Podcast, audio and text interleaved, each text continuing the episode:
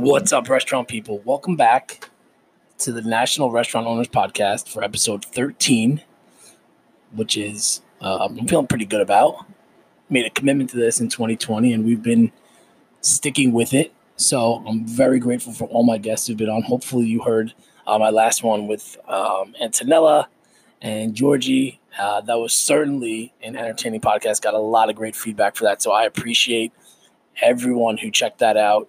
Um, if you haven't, go back and check it out and um, have a laugh. It was really some some great in, insight from both the influencer side and from the chef uh, owner side. So I'm sure a lot of you guys can relate to that. Uh, also, shout out to my marketing partners, the Marketing Monks. Um, they are sponsoring this podcast, and we are recording here in their studio. So, um, you know, the Marketing Monks are a group of people who are creatives in all sorts of different media, whether it's on social, graphic designers, photographers, videographers, podcasters. Um, everyone just kind of came together to form this group, and we're building a bit of a groundswell, uh, mainly around realtors and loan officers uh, who are looking to build their brand. And it has been tremendous so far. So, if you're looking to build a brand about what you do, you can find them at the Marketing Monks uh, on Instagram at the Marketing Monks on Instagram. So check it out. And also, if you're looking, you know, if you're a restaurant owner, you know that a lot of times the answers to, you know, what you're looking for in, in any aspect of your business is often not within the four walls of your restaurant. You know, maybe you need some advice, some input on some stuff that you don't necessarily have a whole lot of experience in well, um, Four Turns Hospitality Consultants, um, we are a group of restaurant veterans and restaurant geeks who just have a passion for the industry and provide consulting services um, based on whatever you need. And, and, the best way to get started with us is with like a free 15 minute phone call. Uh, you can find the link to that in my Instagram bio. Just click uh, 15 minute phone consult and uh, we can schedule that. We can talk about whatever you want to talk about. And, you know, if it's just you want to have yourself be heard out on a certain topic or um, can't f- seem to figure out a way around a certain issue in your restaurant, I'm happy to spend some time with you on the phone and um, just give you my take. Uh, what I have done, what I've experienced, and if I have never experienced it, I'll tell you that too, or I'll pass you off to somebody I know who has. So that's uh, at Kyle and Sarah on Instagram. Just click the link in my bio and uh, we'll set that up. So, without uh, any further to do, let's get into episode 13.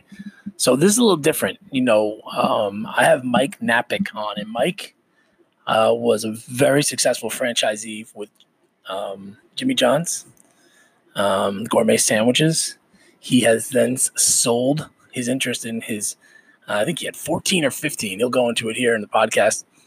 Um, Jimmy John's and he is now a managing partner at a Bar Louie, uh, Dunkin' Donuts, and Corelife, as well as a concept which sounds super cool um, down in Miami called the Pedal Pub, which is basically a gigantic uh, bike that has a bar on it. And you can play music and uh, just looks like a good time. And Mike is 30 years of, of experience in the restaurant franchisee space.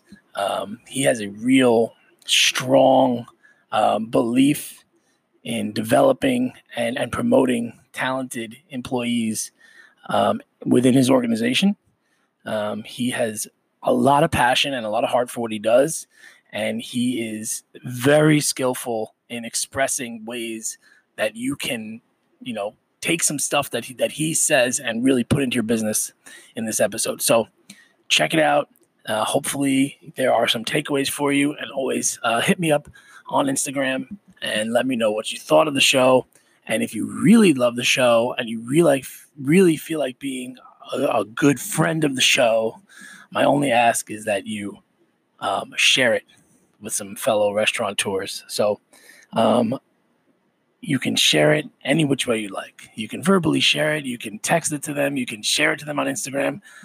I'm not picky just asking you to share it, spread the word, and um, hopefully we get more of a groundswell here.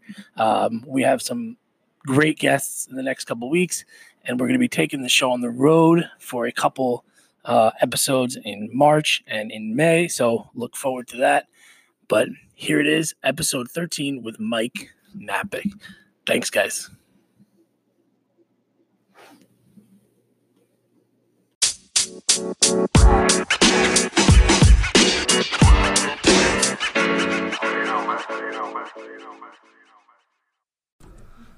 All right, so then this is going to be weird. So we're recording now, but we have already been talking for two and a half hours. Sorry, I've been talking for about two and a half hours. And I was like, we ran to the studio just to say, hey, let's just get Yeah. going. So, um, Mike, why don't you go ahead and introduce yourself so at least we know who we're talking to. I'm Mike Knapick. I am a, I guess you would call almost like a serial entrepreneur in that um, we've, uh, my brother and I have kind of created our own little uh, industry kind of world where we uh, we've done Jimmy John's and Dunkin' Donuts, Bar Louie, Pedal Pub, Corelife, um, and we kind of just um, over the last 20 years put together uh, a family business that employs 800 people and does about 30 million dollars of business. And and what was kind of cool is how we kind of got that started was um, uh, when we were going to start the journey in the food business. Mm-hmm. Um, I'd reached out to my uh, dad because I was in insurance before, and insurance is um, not as big on the front end, but you get the residuals, and that's where your money really comes in. Right. So it's like I didn't have a bank of cash because I knew it was stuff that was going to come over 10 years right.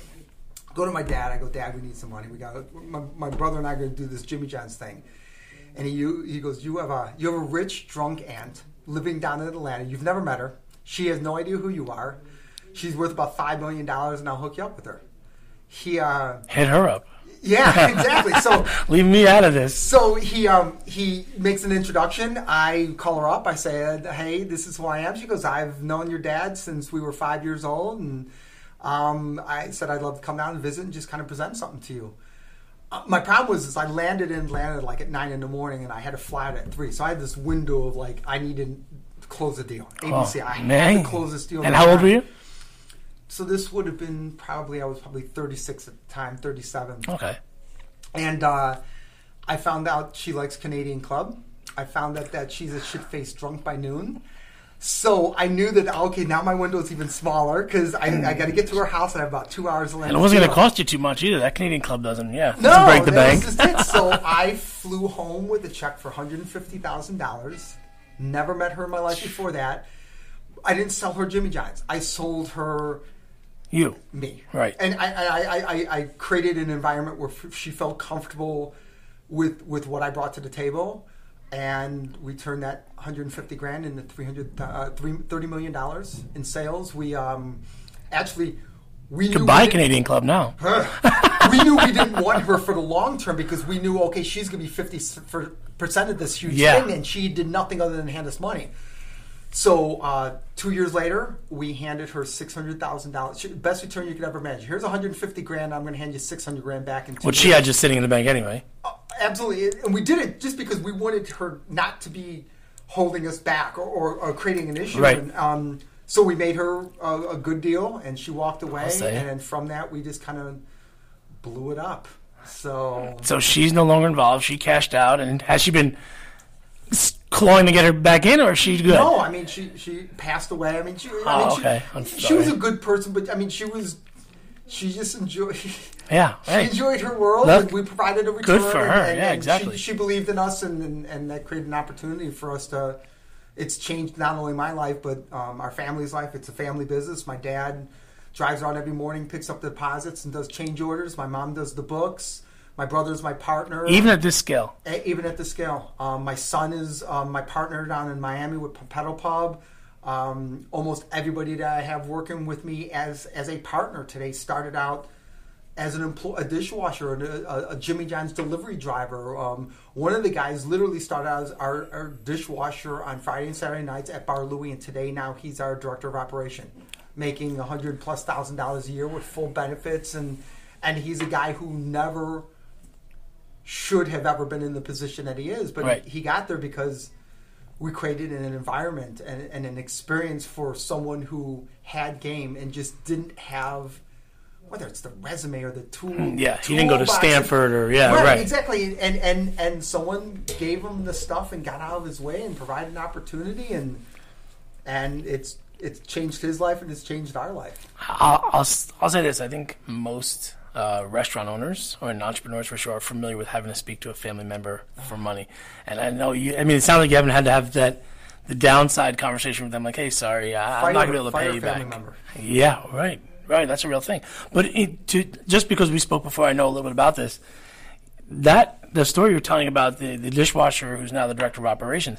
I mean, that's really a tribute to what like your experience, right? I mean, that, that's sort of where you came from and to where you got was not the traditional path. Well, that's why I think I have an affinity and an attraction, not to that person that just needs a hand, but but to to recognize those individuals as somebody had recognized in me, Right. and I also recognize within myself that um, you don't have to have that resume. You don't have to have those things, and and if you focus your energy and time you know, winning winning is a lifestyle. Winning is how you brush your teeth. It's how you make your bed. It's it's it's how you put your dishes away when you're done. Yeah. You know, it's it's you have a glass instead of just stick it in the sink and waiting for someone to stick it in the dishwasher. You you rinse it and you put it in the dishwasher, and it's like winning is a lifestyle. And there are people who have that. It's just a matter of them having somebody that people did to me. Yeah. Give me some direction and tools and, and support and leadership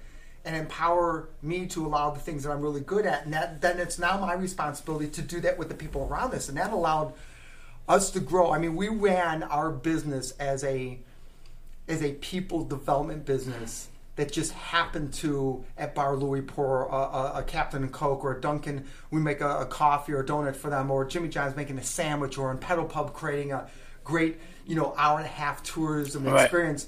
We recognize that our ability to give fantastic customer service to the person who is handing us a dollar in exchange for a product or a Right, right. service that we had to take the investment into the people who were actually working for us and we looked at our employees or our, our, our, our people that work with us as as the most important customer because in exchange for a, a, a fee that I'm paying them, they're giving me a service. Yeah, And- right. And if we we we invested there the investment ultimately to that other customer and this doesn't matter whether you're a law firm an accounting firm Mm-hmm. you're selling pharmaceutical drugs or, or you're running a sandwich shop Right.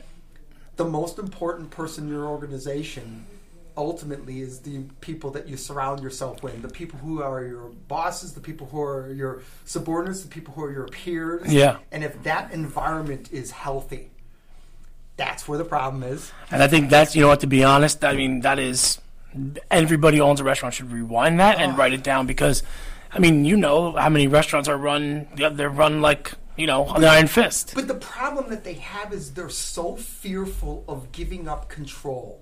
And, and, and allow, you know, I I recognized very early on that the, the leaders that I was attracted to were people that they felt comfortable being vulnerable. Mm-hmm. They felt comfortable allowing people to take things off their plate. So, so many Yeah. people are controlling. They don't want to uh, empower, you know, if every single day as a, as a boss you put yourself in a position that you give the employee or your your, your, your person you're working with the opportunity to um, be the best that they can be Yep. it's going to come back to you and it's just going to be a huge win because now it's like you've duplicated yourself and and people who don't get that are people who don't trust in giving up they're afraid if i give up too much of my stuff my Yeah. boss is going to take It's- they're it's- gonna, I I always tell my employees guys make yourself so valuable that they have to do something with you Right.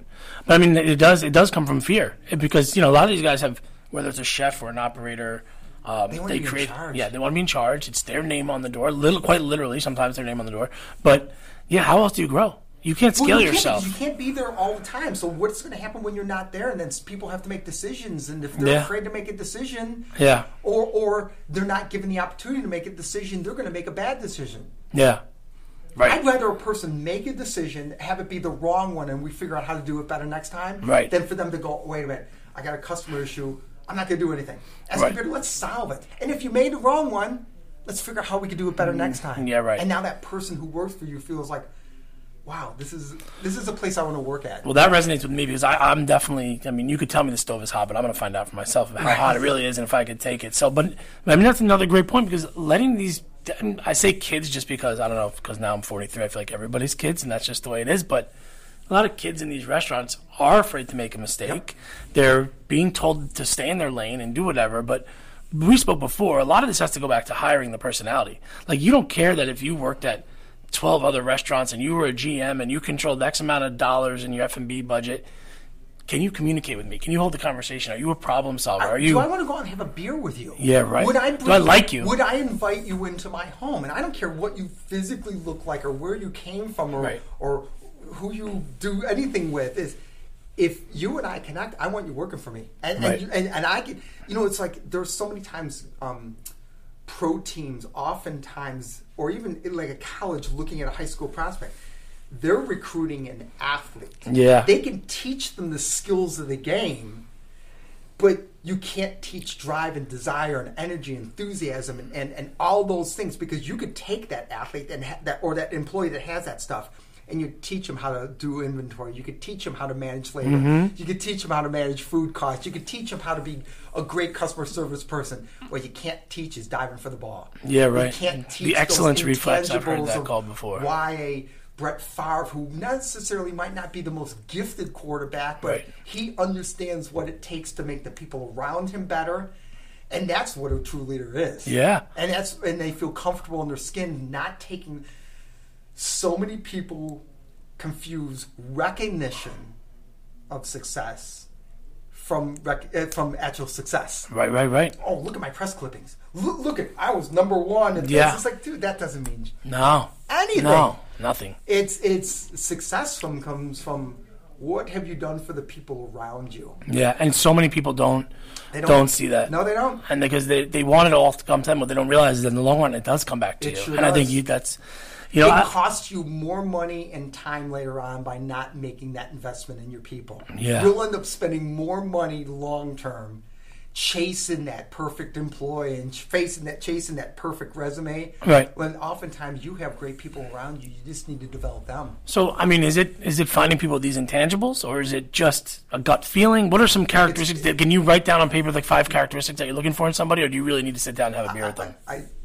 want to look in their eyes. I want to see the way that the body posture is. I want Right. to I want to see that you know. Do they ask me questions? Do they want to know about me? You know, what the, just that to me is I don't. I believe you can write down some traits that I'm looking for. Yeah, right. But man. Everybody's going to bring a different combination of Yeah. you know five traits, and they might only be good at one. And then it's like, hey, that's exactly what I need for someone to do this Yeah. responsibility. So, you know, a resume is is is great. It does show some historical um, tendencies and successes or losses. People like you enough to hold a job for a period of time. exactly. but ultimately, you're going into partnership. You're becoming married to that person, Mm-hmm. and and so I you look at relationships. I, I'm looking to hire and develop a relationship with a person. I'm not looking for an employee. Right. Yeah. Um, and and and you're gonna be spending more time with these people in a lot of instances than you are with your own family. So I mean, that makes sense. Well, what you're also doing is you're also teaching how to be a great leader because when you do that, when you treat the people right around you, what's going to happen is that when they get into a situation based on how you responded, they're going to start doing that, and it ends up being a thing that just spreads throughout your organization. I mean, Because most people want to fall in line, they want to follow. So if that culture's coming from the top, and that this is how we react. it always comes from the top. Yeah. You, you get, I, I remember I was talking.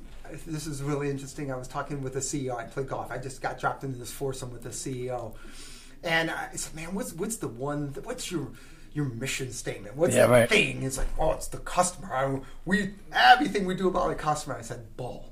You know, what was the last? You haven't talked to a freaking customer in 15 years. yeah. I go, your job is to manage and provide leadership to the people who are providing management and leadership to the people who are managing leadership to people to the person that's dealing with the customer. But that's an old school philosophy. What he's talking about, right? Oh, I mean, he's yeah, yeah, yeah. Dude, you don't, you what your responsibility is to make sure that this person gets that mission statement and it feels all the way down, and that this person who's actually dealing with, dealing with the customer really has the same belief system that they do have at the very top or that mission statement. Do I can guarantee you talk to most employees at a business. Ask them what the mission statement is Yeah. of their business, and they have no freaking idea. No idea. because it's not a cultural thing that they feel that they're just a cog in the wheel. I'm Yeah. filling a spot. Yeah, right. And I, I mean, in some ways, he probably didn't realize that that's maybe he was doing that, but it, it, that really is the customer.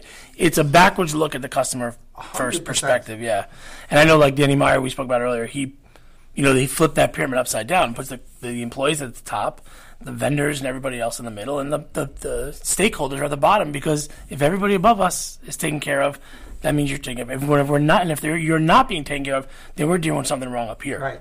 So, so how did you even get started? in This? What's your background? Where were you from? We're going. I know we started a little bit. You know, background for me. I mean, if you know, I, I'm not going to go the academic place because academically, uh, Mm-hmm. Come on. It was not a couple things. I mean, it was just it, it wasn't important to me, Right. And I and, and, I take full responsibility because I wish I could look back and, and said I needed to invest more time into it. But I also wasn't very good at certain things like in that area. So I, I I invested most of my time in. Uh, I was an athlete. I played four sports in high school. Um, I went to a school that had seven thousand kids. You had three kids to a locker. Um, Oh my God. Baseball team freshman year tryout. There was 400 freshman boys that tried out for the baseball Was it team. regional high school? Regional? No, it's just a Chicago public school. It was- it was- I, gra- I did graduate in the top 1,200 out of 1,300. So I'm just letting you know. I was, you know, You're whatever. Don't laugh. You know, You're the run. You're I, I'm, the I'm, guy I want to tell you my story. me. No, I'll tell you right now. I remember you at lunch. I never, I never wanted to do a lick of anything. I never wanted to do work. I made it really hard on myself, and to be honest with you, I should have done better. It was just the lack of effort.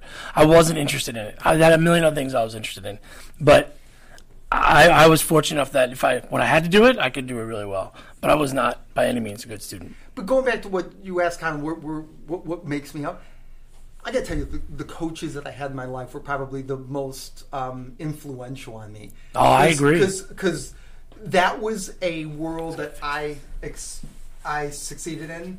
Um, it was a world where um, I did have success. It was a world where um, uh, I felt valued, and, and the coaches that did a really good job of um, giving me the opportunity to not be the best athlete on the field, but know that I was the right guy in the right spot.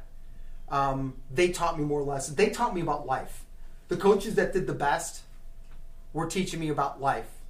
Yes, we were learning a sport and playing a sport, um, but those people had the greatest impact on me. And those are so many of the analogies, so many of the lessons that I teach today are, are based off of a, an athletic kind of point of view. Yeah, same. But, but it doesn't you know it doesn't have to be athletics. It could have been you were really good at forensics, which is like speaking, or you could have been Right. really great at band. It was you know whether it was your band instructor or the person who was your your um, speaking instructor or was your coach. Yeah, Um, those lessons, and the thing is, is funny is you look back and I remember I was probably 35 years old and there was something that happened to me, and all of a sudden I, I hear my old coach and going, oh my gosh, that's what he was teaching me, and I didn't Yeah. get it at the time when you're 17 and you think your shit doesn't stink. Yeah. And then all of a sudden, something that he was talking to us about, or why we lost, or why we won, or why something happened.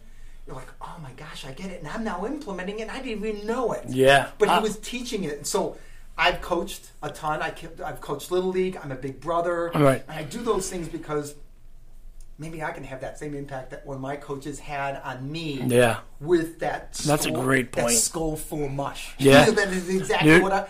I mean, I'm a. I'm a 12 year old trapped in a 54 year old's body.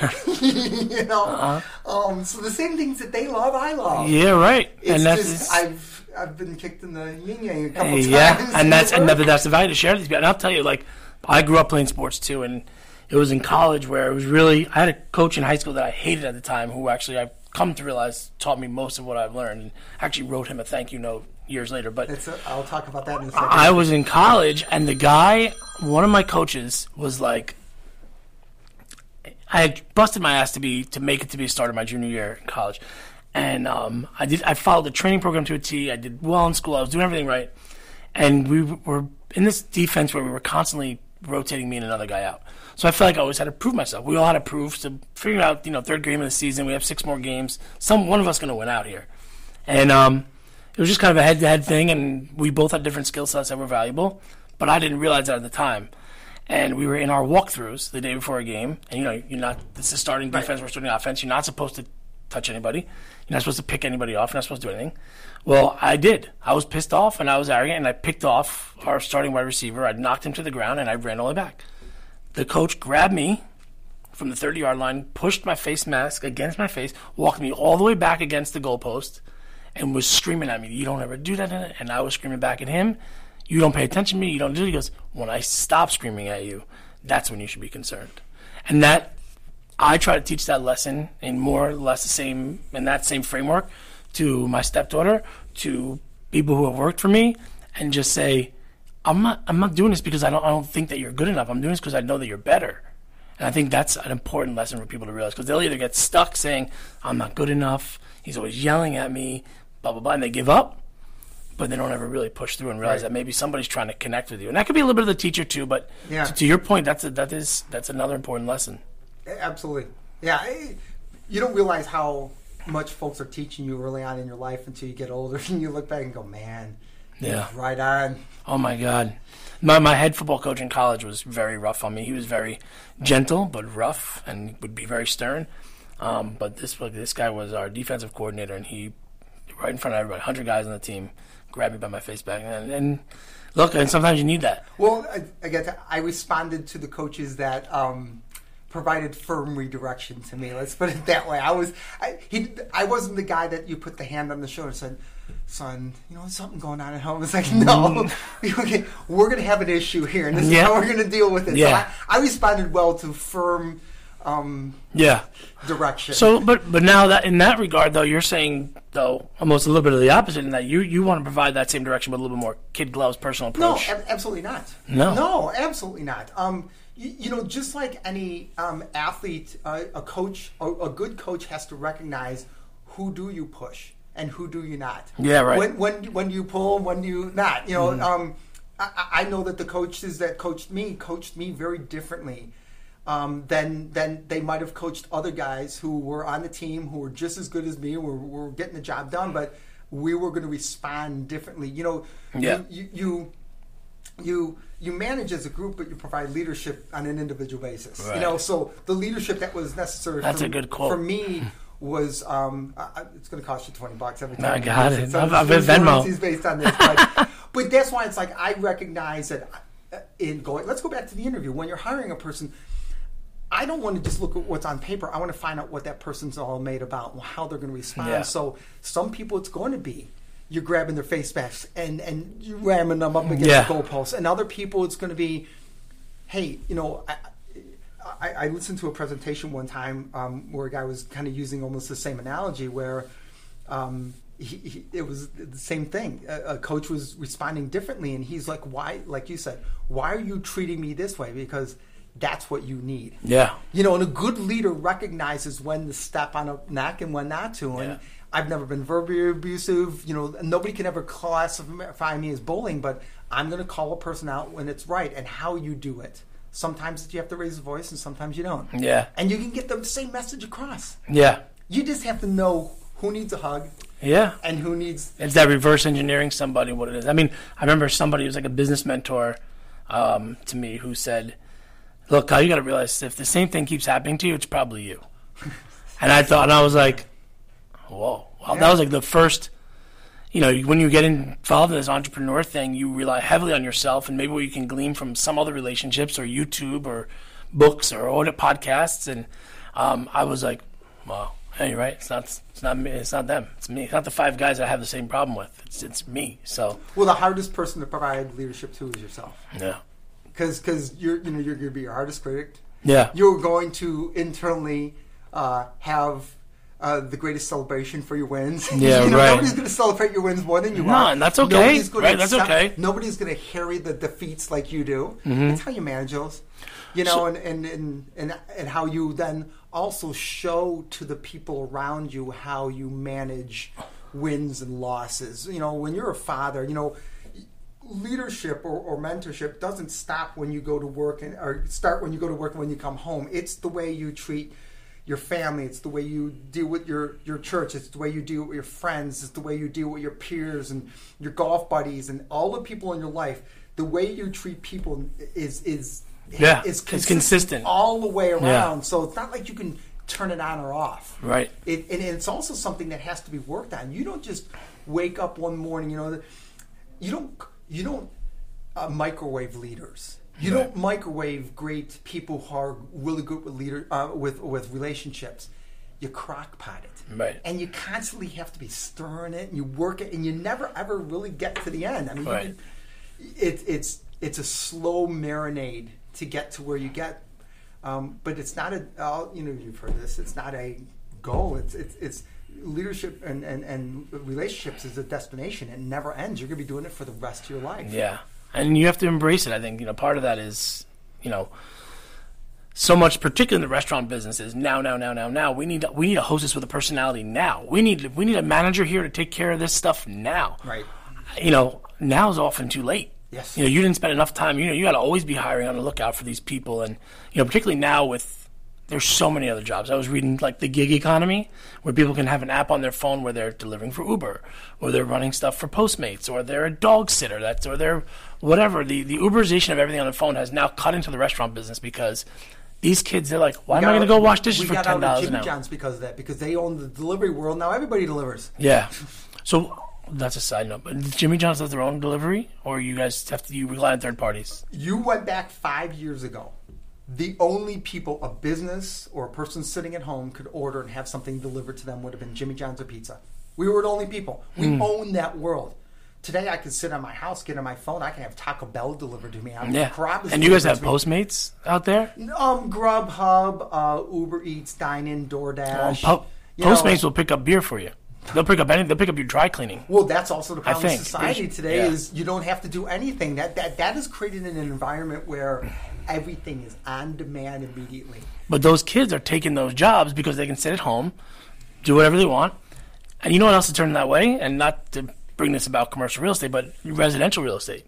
There are companies there now where you want to be a broker or you want to be this job where, or, or an agent rather in residential where you can just sit at home and say, okay, what did you want? What do you want to do? You're like, well, I want to focus on rentals in, in these five neighborhoods. Okay, so you wake up in the morning, have your coffee, you turn on the app, and you say, you know what, I'm ready.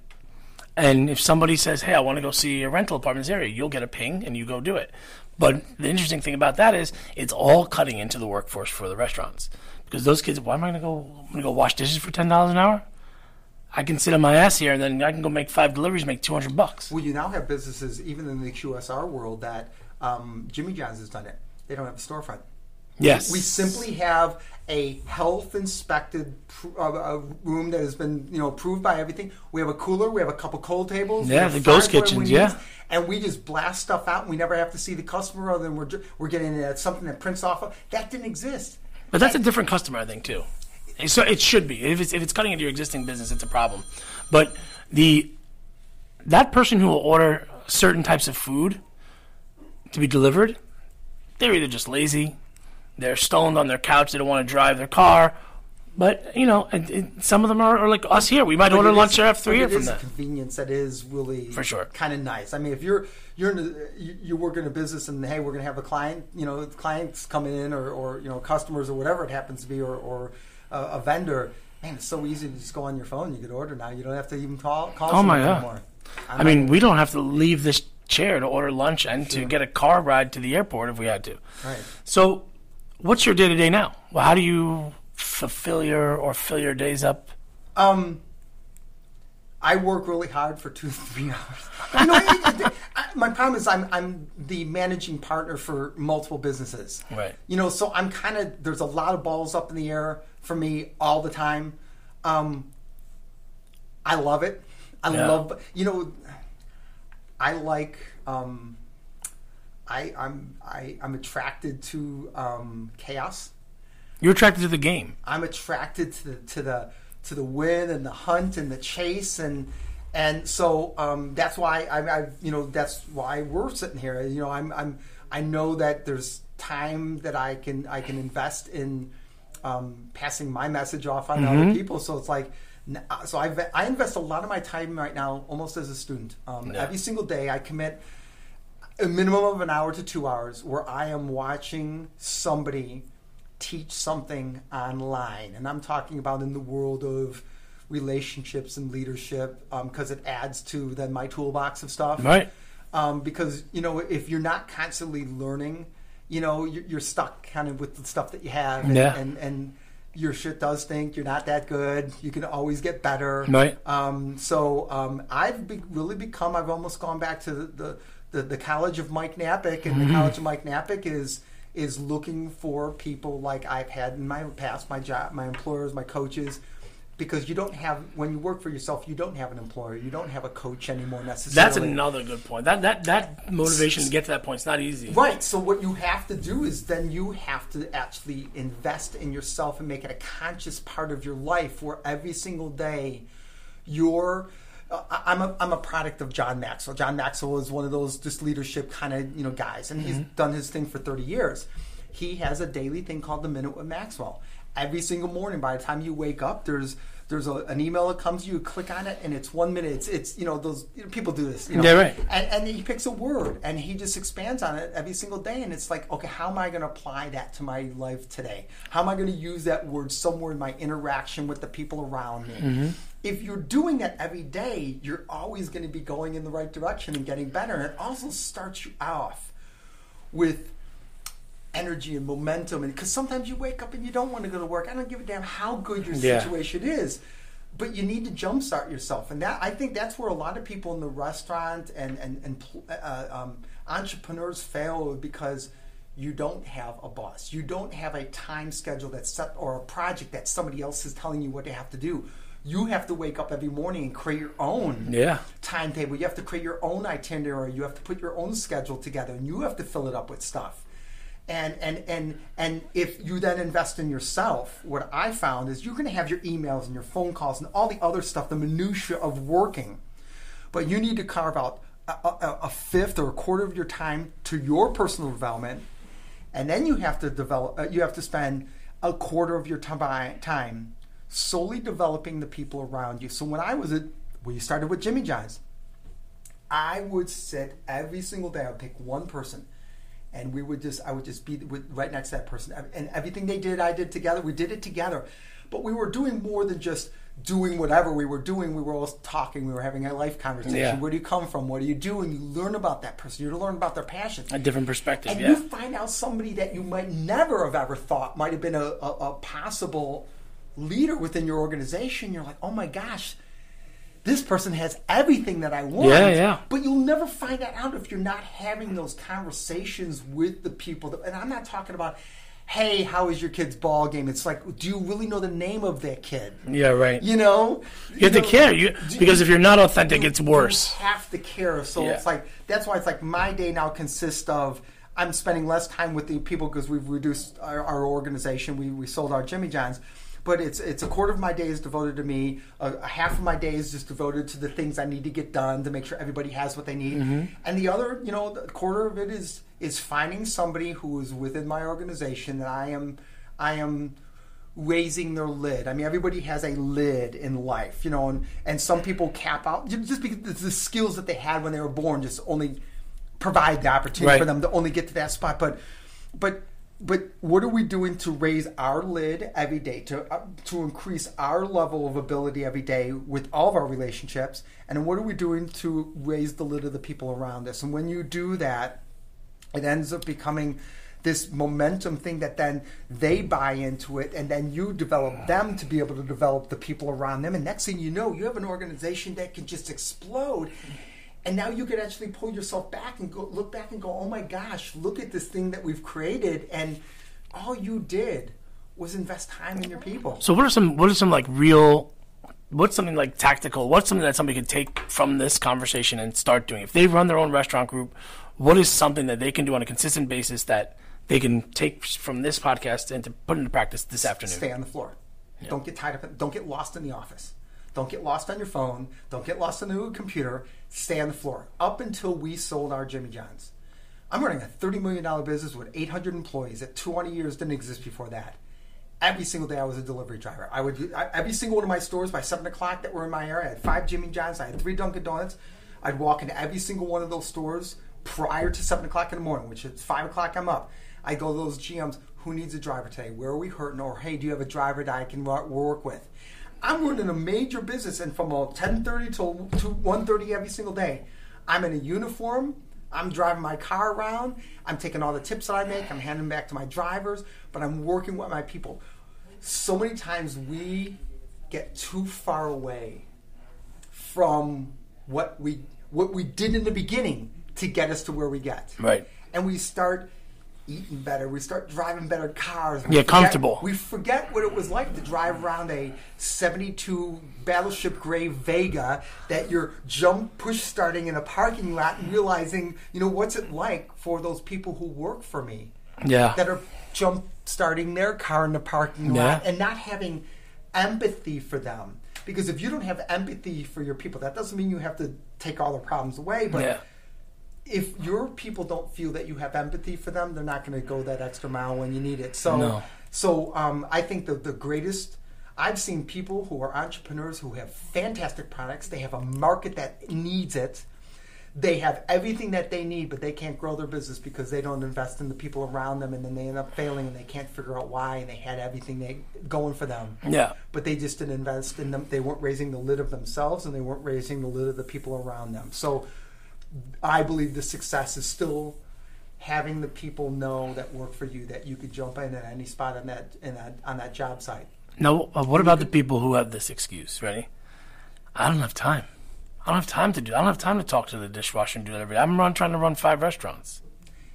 Again, it's duplicating yourself. So if you're really making, obviously, the majority of the investment that you're going to have are going to be in that direct reports that Right. around you. Yeah. If you invest properly with them and raise their lid up, they're going to be extensions of you. So you're going to be speaking. Again, most of my partners today, they speak, not me. They just took the message that I presented to them, form that around their personal experiences, and they're able to apply that. So I can be several people removed from that dishwasher. But the message and the culture that we create here is felt here Yeah. because of the people in between and and and and you surround yourself with people who buy into your vision Yeah. and the vision isn't my vision it's the vision of just But the threads are the same. yeah, exactly. Yeah, it's the same you, fabric. You can still get. I mean, 'cause that got scary for me. I, you know, going from three stores where my brother and I could be in every single one of them to be in thirty stores. Where we physically had thirty brick and mortar locations. How do you do it? It's impossible. But we didn't have to because we had the right people in the right place. Mm. They felt comfortable in that we took care of them and they took care of the people around us. And how do you become a, a franchisee of the year for two national brands?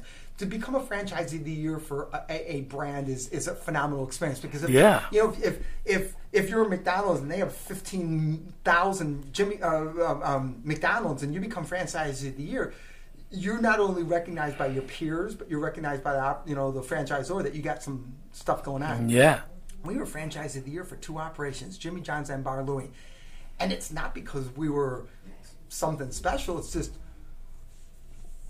corporate and our peers recognize that we're in an environment that is is we we represent the brand, we represent our customers, we mm-hmm. represent our employees the way that you would want to do it. And that doesn't make us special. It just we recognized those were more important than the bottom line. My brother and I never really cared early on about the numbers at the bottom. It really didn't matter to us because if we a didn't take care of the customers and we didn't take care of our employees who are also our customers, we were never going to make money anyway. So why were you know? I, I, we we had some partners that came into us at Dunkin', and all they ever did was they looked at the number and they drove the balance, the income statement from the bottom. So it's like, oh, if I need to get, I have to have this twelve percent return. If I have to have this twelve percent return and my sales stay stagnant, where am I cutting?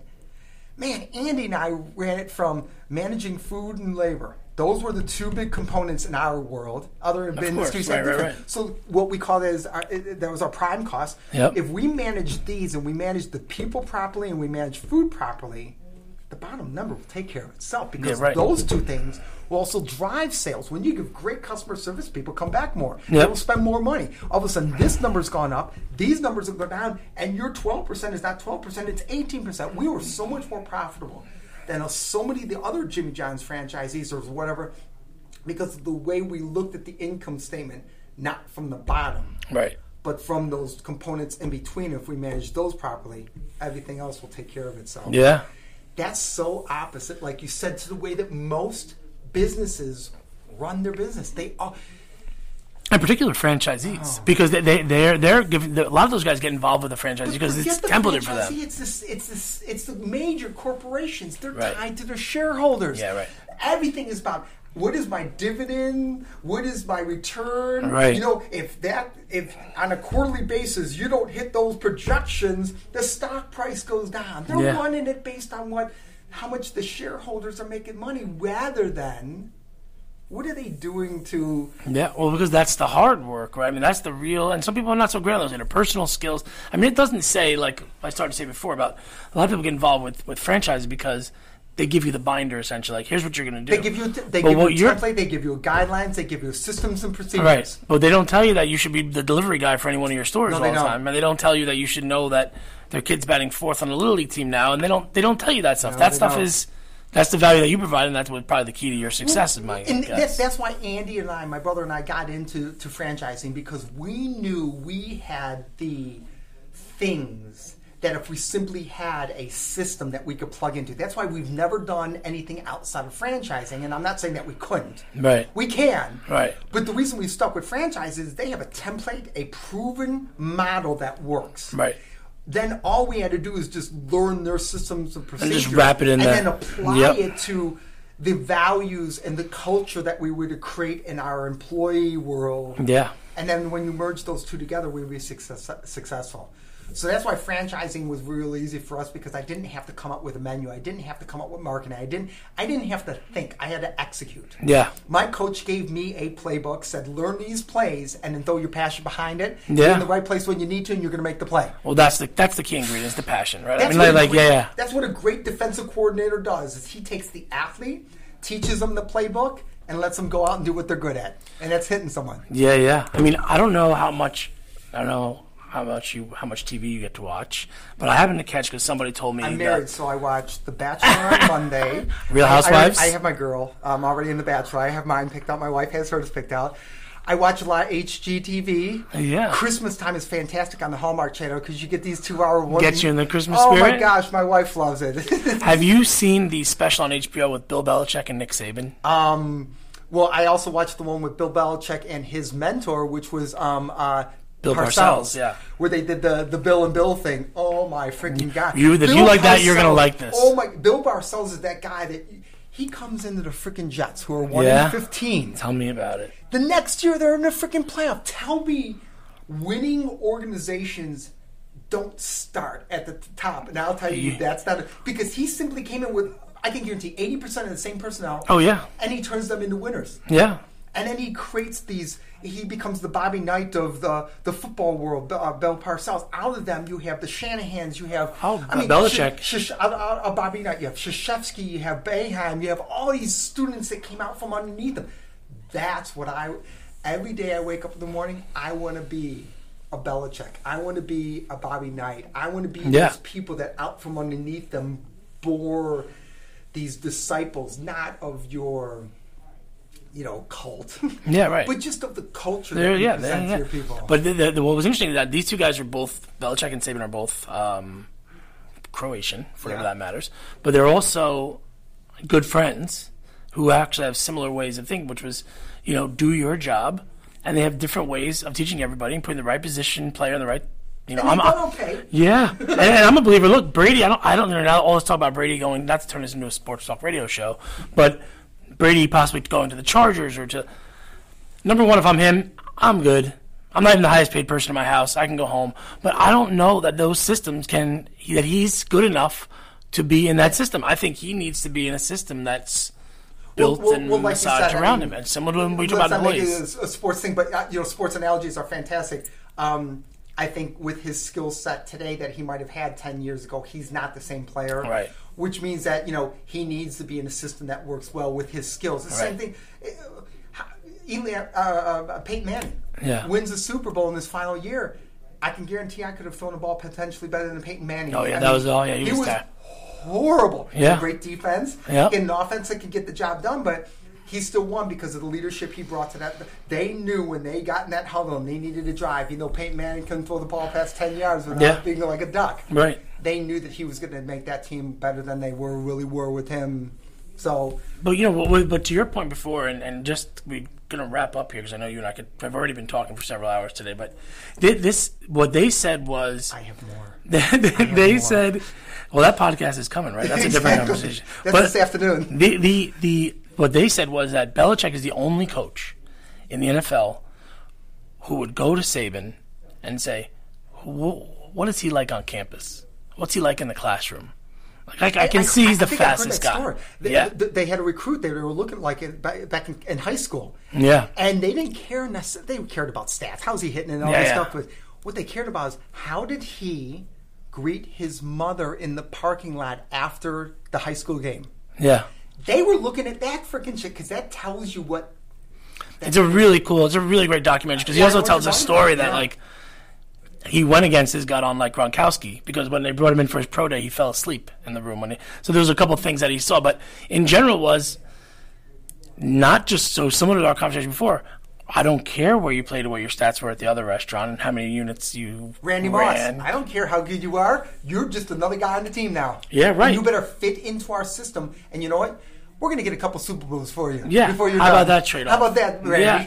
So that in terms of building culture, I, I, I've I've mentioned that before on social media. And I'm a Giants fan, so I love the fact that we beat Belichick. But um, you know, it ha- it was a, there was a lot of parallels to be made there in any business. And I think just in talking to you about the restaurant and in your philosophy on who they are as people and how they can work in your organization, it, it, it's the more I delve into these podcasts that I'm listening to, or movies or, or documentaries that I'm watching, that is the consistent messages in all is can these people fit in your organization as human beings, not just as cooks, managers, dishwashers, bartenders, hosts, but as human beings. Right, absolutely. So, um, wrapping up here, tell everybody about what you got going on, where they can find you on social if that's your thing, or I'm in the beginning stages of kind of just uh, building a brand. Yeah. Um, you know, I've I've I've had um, 30 years in the business world of just um, fantastic experiences and devastating losses and and and and things that um, and people who have come into my life and and and and and, and changed um, and and and added and and provided uh, opportunities for me. And and I know this sounds kind of cheesy, but it's like I have a story to tell that it's it's um, it's emotional. It, it's it's it it's exciting to be able to pass on the things that I've been had uh, uh, gifted to me to be able to pass that gift on. Right. And and, and you know. I, I- know that there's there's a market for real, genuine, not scripted. You know, when I give a presentation, I I might have some notes, but I'm not following a script. I'm Yeah. following, I'm following the the, the direction that the, the audience and, and, and the customers is taking me on. Right. And and sometimes, you know, your stories might be received very differently based on a different crowd. Are you talking to a bunch of Wall Street people, or are you talking to a bunch of human resource managers? Right. They look at things completely different. One's an analytical, one's a passion and emotion, and Yeah. you can tell that same story. So right now it's it's it's um getting out and, and as many opportunities as I can to, to spread the word of Mike Knapp. All right, so keep- keep your eyes out, right? I, I, That's I, the- I love it. And I can't wait to um, to have another opportunity to, to do this with you. This is fantastic. Yeah, and I think I think that you know that's what people are going to learn from is your your authentic experience, and I think uh, I appreciate you flying out here Oh. to meet me, and um, I'm going to buy you that beer. I Well, promise you. Now. Shazam! Look at that. So, Thanks, Mike. I No appreciate problem. Have a the great day, time. bud. Take care. Later on.